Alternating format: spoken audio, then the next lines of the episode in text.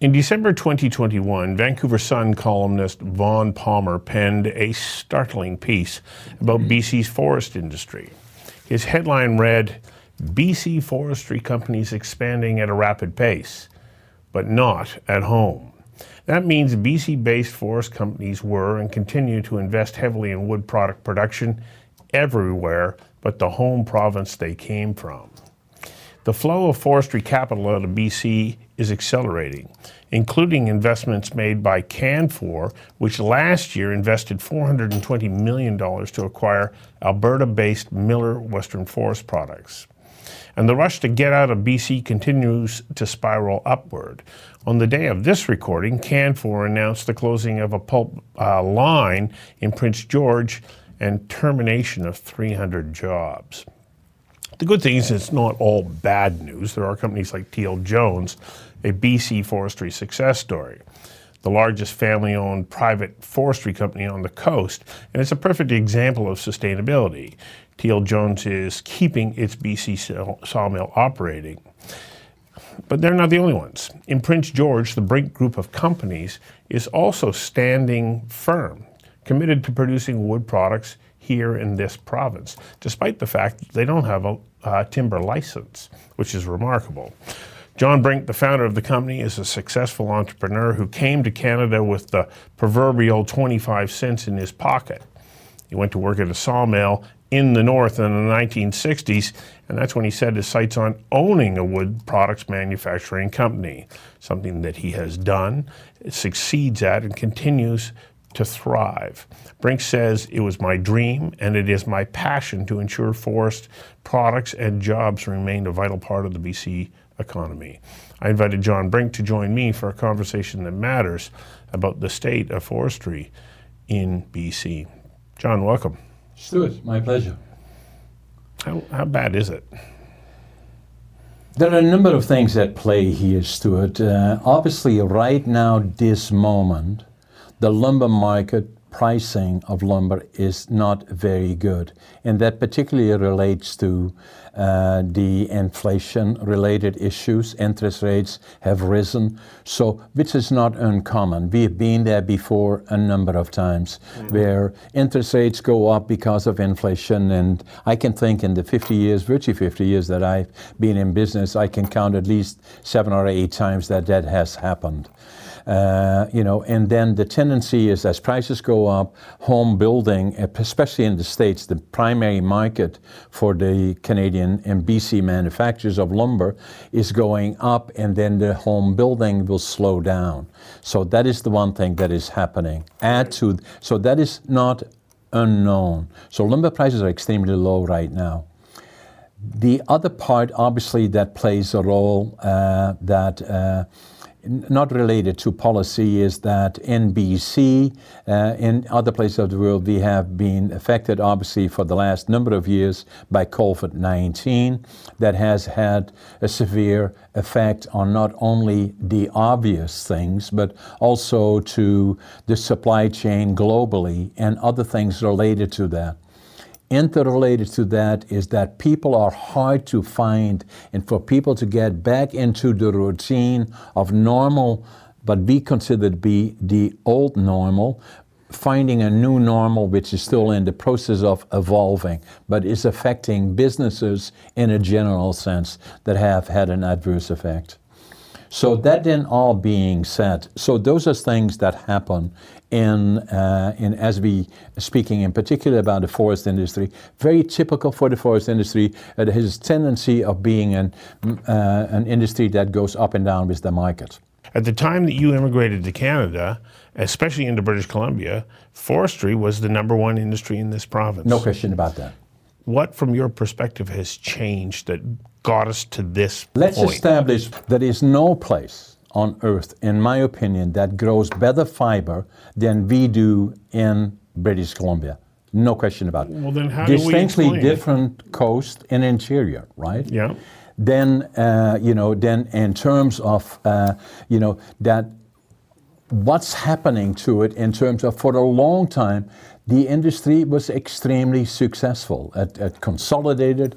Uh, investors came in. When I came in in the 60s, that's the time they built the pulp mills all over the place. Right. And, and the larger investors started to buy up uh, timber and acquired timber licenses, as they call tenure, and, and accumulated.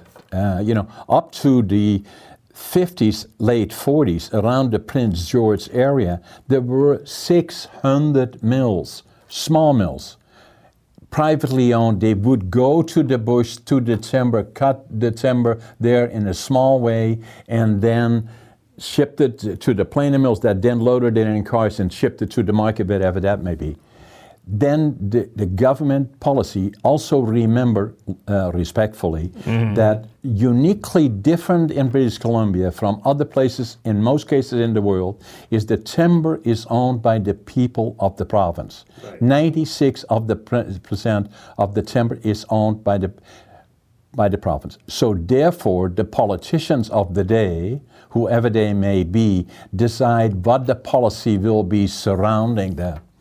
In the 60s already, they decided that there should be what they called closed utilizations. The mill being in the bush, having a timber license, but cutting up the timber and leaving all the residuals behind.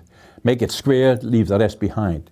The government decided no, there must be closed utilization. So they created incentives to bring in pulp investments, but they had to make concessions so that they would get chips to use as a material in the pulp to manufacture pulp and paper. That wasn't a bad thing. That was a good thing. Yeah.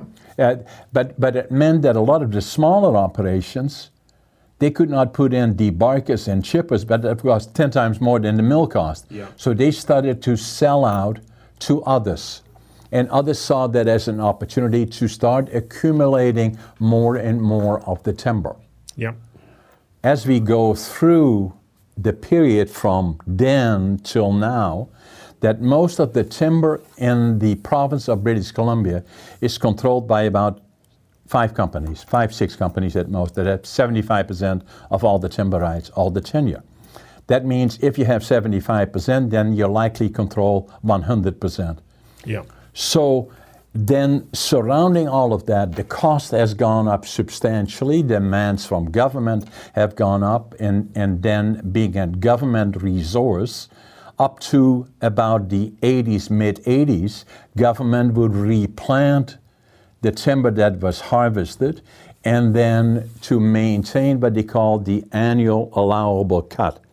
Right. Objective is being that uh, hypothetically speaking, if we have 100 trees and it takes 100 years to grow them, then we want to make sure that we plant at least one or two for every one that we knock down to maintain the annual allowable cut or sustainable. Uh, I got to get you to hang on for a second while we take a quick commercial break. Yeah. We'll be right back.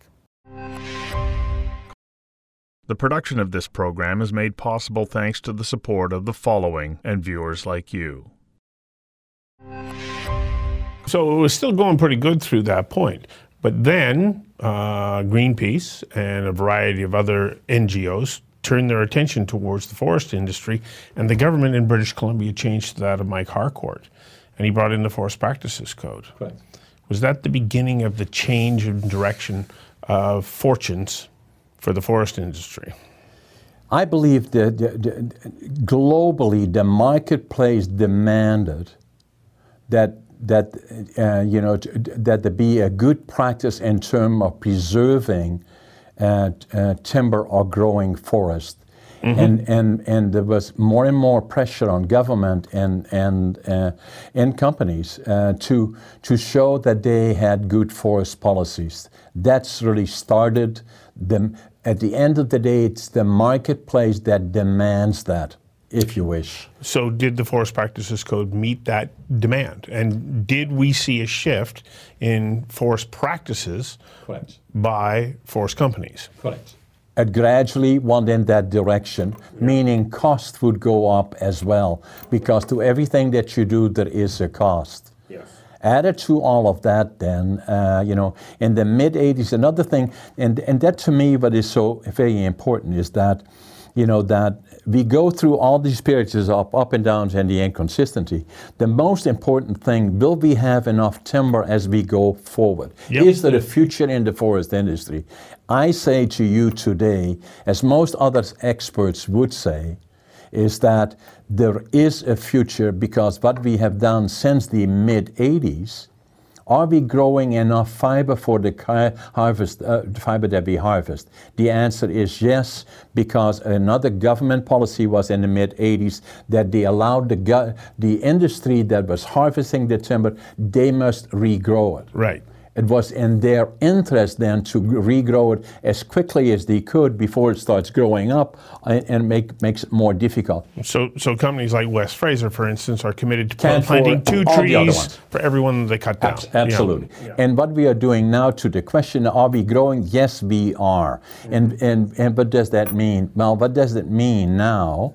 Is that on average we had about, hypothetically speaking, about 60 million cubic meters annually. Yeah. That was our an annual cut. Add to that, then what happened? Pine beetle happened. You know, took out most of the lodgepole pine, about one third, approximately one third, 25 to 30 percent of the lodgepole pine in the interior of the province. It was destroyed because of the, the beetle. Then there was an uplift to deal with that, to take as much economic value as possible. It went up as high as 80 million cubic meters, and then from there on, it had to go down to the normal level again Yeah. of 60, and then below that. Add to that fires in 2017, 18, 18, 19 in particular. A lot of fires happened that were also destructive, and then a lot of other policies happened. Uh, one of the policies was, uh, you know, by law, obviously. Uh, you know that part of the timber would be allocated to First Nations, maybe up to as much as 20% of the annual allowable cut by law, and correctly so. They That's would okay, share, too. and they would share in the revenue, and, and correctly so. The other thing that happened is that, uh, the, uh, again, because of global pressure, but also of uh, the enviros, and, and to a certain extent policy, uh, you know, by, uh, by the incumbent government, the NDP government uh, currently, is that, uh, you know, the deferral of old growth, uh, you know, which about 2.6 million hectares was set aside for deferral of old growth became very controversial because the, the old growth in a lot of cases included old growth that most, I suggest, people, including myself, refer to old growth seeing those massive trees that are being cut down. And, and the question then is is that the best economic value? Is that what we should be doing with it, or mm-hmm. shouldn't we? Has become a problem bringing down the available amount of annual allowable cut in and around the 40 million cubic meter. Then there is another volume that is in, without becoming over technically, they, they call that the undercut that is not being utilized, meaning that about 35 mills have shut down, sawmills have shut down in the last five, six, seven, eight years. Maybe more to go, maybe another three, four, five, maybe mm-hmm. And then also resulting to it because pulp mills rely on the chips that come from, From the cut, yeah. from, from the sawmill production. Right. And for every sawmill, you can mm, approximately say four sawmills support one pulp mill. So the inevitable that would happen and has already happened in a number of places around the province. Last announcement was the uh, uh, announced Prince George Pulp is uh, indefinitely shutting down one of their pulp mills in the Prince George region. It just was announced yesterday. Was, in my opinion, inevitable because the, the, the economic fiber is not available to justify the operation.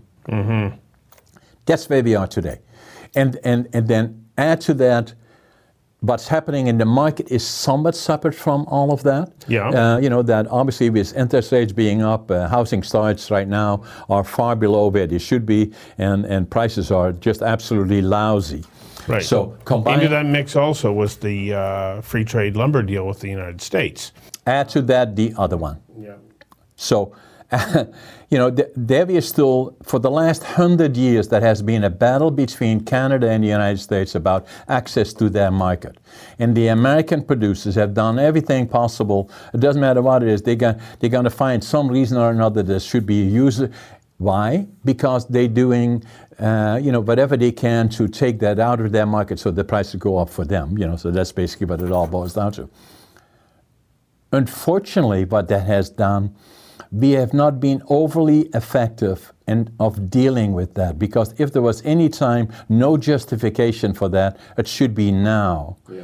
The other part that is a bit troubling about it that uh, you know a lot of the, the larger companies that uh, you know are operating in British Columbia uh, have most of their interest not here but in the United States in particular, which kind of makes you wonder uh, uh, you know what flag is on the table that particular day in terms as it relates to duties. Mm-hmm. Secondary manufacturers like me and others, uh, you know, are being penalized you know, that, that duties are suggested, put in place to suggest that the, the access to timber is subsidized. So therefore, uh, you know, it is unfair to the producers in the United States. That's the argument. Yes. Secondary manufacturers like me and others have no timber. We compete for raw material in the, in, the, in, in the marketplace already, a lot of times with American secondary manufacturers. So we are penalizing the future of our industry is in further manufacturing. How can we add more value, social and economic, to the resource? If we penalizing you for the fact that you add more value, and the more value you add, the harder you will be penalized, the worse it gets for you. Like a, a, a medium-sized company like us in the last number of years, we paid $60 million in duties that we should never have paid. Wow. Why did that happen? Is because the politicians forgot, or somebody else forgot to include secondary manufacturers in the argument. Before that, when I was negotiating as part of the, that team uh, to Lumber 1, 2, and 3, uh, we negotiated a deal that if they if they should at all, apply duties to a secondary manufacturer, they should do it on the basis of the input, yeah. not the amount of value we add to it, because that then would further reduce of attracting investment. So what I'm saying to you is simply this, that uh, industry, uh, you know, to, uh, uh, you know, why are they not in, investing? A, a, lot of, a lot of the timber now is controlled by uh, five, six major companies, and the industry makeup has changed. Around the Prince George area, where we used to have 600 mills, I'm not saying that we should do that today, but now we have probably three or four. This is our second break. We'll be back in a moment. The production of this program is made possible thanks to the support of the following and viewers like you. Premier Eby recognizes that this is a challenge, and yet one of his very first acts in, in government was to disband the, the working group that was going to help try and figure this out how do we get out of this if we don't have the commitment from the from the provincial level? And I ask that because there's a fabulous book out called uh, "A New Spirit of Capitalism," and it was uh, put together by a, uh, a, combination of people. Uh, in the, under the, the, the banner of the Trilateral Commission. And they're basically saying you want to solve a problem, if you want to create opportunity and move forward, government and industry have to work together but government can't keep changing rules all the time so that industry doesn't know what the footing is. Precisely so, Stuart one of the problems that we have, and I love Canada, I love British Columbia, and I love the forest industry. The problem that we have, unfortunately, we have either left, gov- left side government uh, leaning government NDP, or we got the, uh, the Socreds, or the, as they call them now, BC Liberals, which is basically the Socreds. So we either have the one or the other, and ones you have the one, we lobby them hard, they change it this way, and the other ones, you know, the, something that capital does not want. They like like to know what the rules are. And, and whatever they are, they can live with it, but they must know what they are. And, and in all fairness to them, I'm not always on their side, but in this particular case, to get people to invest.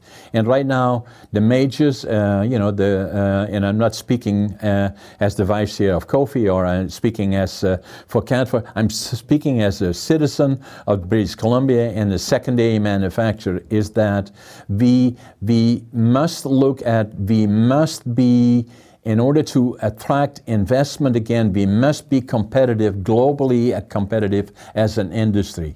Nothing to do with interest rate, nothing to do with prices up and down, but creating consistency. Example, uh, the, uh, you know, the deferral of old growth included again, when they first established it, without pointing fingers at any group, but the, the, the, the, panel that made the recommendation had about, of the five people, four of them were clearly uh, opposed to uh, uh, manufacturing and, and, and logging of any timber. And so it went too far. And already, uh, you know, of the 11 million cubic meter, 11 million hectares of old growth that we have in the province of British Columbia, 75% of that is already already set aside. Now we have gone to the part of the province. If this is the province, mainly on the coast, coast is different than the interior. Where in the coast, that virtually, it's not just the, the large trees, but any tree that's older than 250 years considered to be old growth if you go to the interior, 150 years and older. So you and me can walk to the bush, and now we're looking for old growth. But what you're looking for, I'm not saying that you would, but I look for is, you know, something that is obvious. Just outside of Prince George, we have old growth, and it is unbelievable, large, beautiful. But a 250 year tree could be this size. Right. And we set aside huge amount of volume in that grouping. So we want too far. They should have readjusted that. And then the other part about it is that uh, you know that the, bureaucra- the bureaucracy around it has gone too far. So what we must do as a province, I believe, look at all of that again in all fairness, and how can we recreate confidence in, for the industry in terms of saying, okay, I'm ready to invest? Okay, well, that is the question. How do we recreate that confidence? The one is deal with the issues of old growth.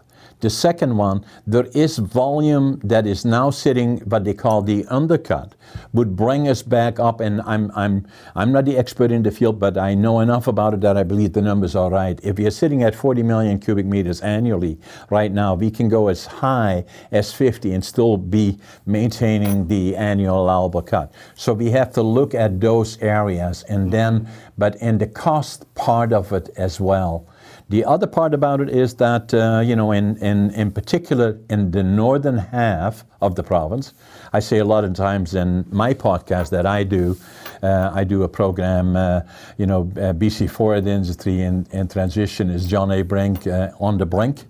And uh, usually what I say is, you know, that speaking from Prince George, the capital of northern BC, and then I kind of look over my shoulders and saying, there we have this beautiful province and the other half, and then I say, hey, hey guys in the south, that's 80% of the GDP for the province of British Columbia is generated in northern British Columbia. Mm-hmm. But in terms of harvesting or forest availability, we still have a lot of forest there we, we cannot harvest because of the distances involved, the cost of getting it to operations is too high between stumpage, hauling. We have to create incentives. So, what government precisely to your question, is we have to look at government as being a partner in the industry, not just somebody that has some crazy ideas about things that we can make and put more pressure on somebody that has a large mill or be unrealistic. You know, government has to become a partner. Third and final break. We'll be right back. The production of this program is made possible thanks to the support of the following and viewers like you. Are you optimistic? Oh, absolutely. I, am and, I know, and I know that as disposition you're optimistic, but I mean, are you optimistic about where we're going to go with forestry in British Columbia? I think we have issues right now that we have to deal with. The, the intentions paper mm-hmm. that was uh, uh, announced by John Horgan, uh, the, the yeah. then premier, uh, yeah. I spoke as the industry on that. And but I said the future is a bright one. I believe the future of the industry is, first and foremost, we have to be globally competitive. No question about that. Uh, and, and government has to be. Secondly, we will see innovative primary in combination with intensive secondary. We're not doing enough of that. Right. And that part of that is, and I'm putting the finger at the industry, is their issue as well, and they are not dealing with it as effectively as they should. How do we attract further manufacturing? Don't make all two by fours and spaghetti and pump it down the pr- pipeline if they want it or not. We can do more with this fiber than we are doing right now. And that mm. means attracting investment in secondary manufacturing. But if you do that, then you have to create reasonable expectations of access to fiber. Yes. And, and that's the problem. That's not what we're doing by uh, saying that you have all the fiber and you're not going to participate in that. That's not what you want to do. Then we have an issue because the people will become much more vocal about it. The communities like Mackenzie, Fortune James, Fraser Lake, Houston, Northern BC are going to say, What is happening to our timber or our jobs? How can we invest more money? Yeah. So what I'm saying to you, Stuart, is simply this, and I'm saying that to the industry, and uh, you know, and, and I've always been outspoken about it. always has served me right, maybe, Yeah. but I have to be honest about it because I believe in it. It's my passion. Is that government has to become an active partner in recognizing some of the challenges that we need a primary sector that is competitive. I have no problem with the larger companies like the Canfor's, the West Fraser, and the other ones, but they will have to participate and then saying, let's stimulate secondary manufacturing, either by you as a major primary, either by strategic relationships, or otherwise by uh, people that that want to invest in secondary manufacturing and have reasonable expectation of access to fiber. But it's happening now a lot of times in the fiber, and especially I say that the future of the industry is uh, innovative primary attached to intensive secondary. And that uh, you know th- th- that's the future, and that up to 50% of the volume being manufactured in the lumber manufacturers will go up the value chain. 25% of the lower grades and 25 of the highest grades. And the value added sector alone will create as many jobs as the primary sector does. Hmm. And I believe that is the future. Well, I'm glad you're optimistic because Oh, absolutely. There I'm is an no optimist. place. I'm an optimist by disposition, but what you're telling me sounds complex and requires a uh, a level of understanding that I'm not always sure that uh, those in positions of uh, government authority fully appreciate. There is no place, no place on earth better positioned than we are here in British Columbia. In the midterm, it's going to be tough, you and it may not be in my lifetime, but I believe that the annual allowable cut that may be now at 35 or 40 million will go to back up to 60 and will go if we uh, put invest into the land base has the potential going up to 90 million. And i believe that uh, 10 20 years from now our problem same as it was in sweden that went through the same thing where they are sitting with too much timber not enough capacity. That's where we will go. Thank you very much. you're welcome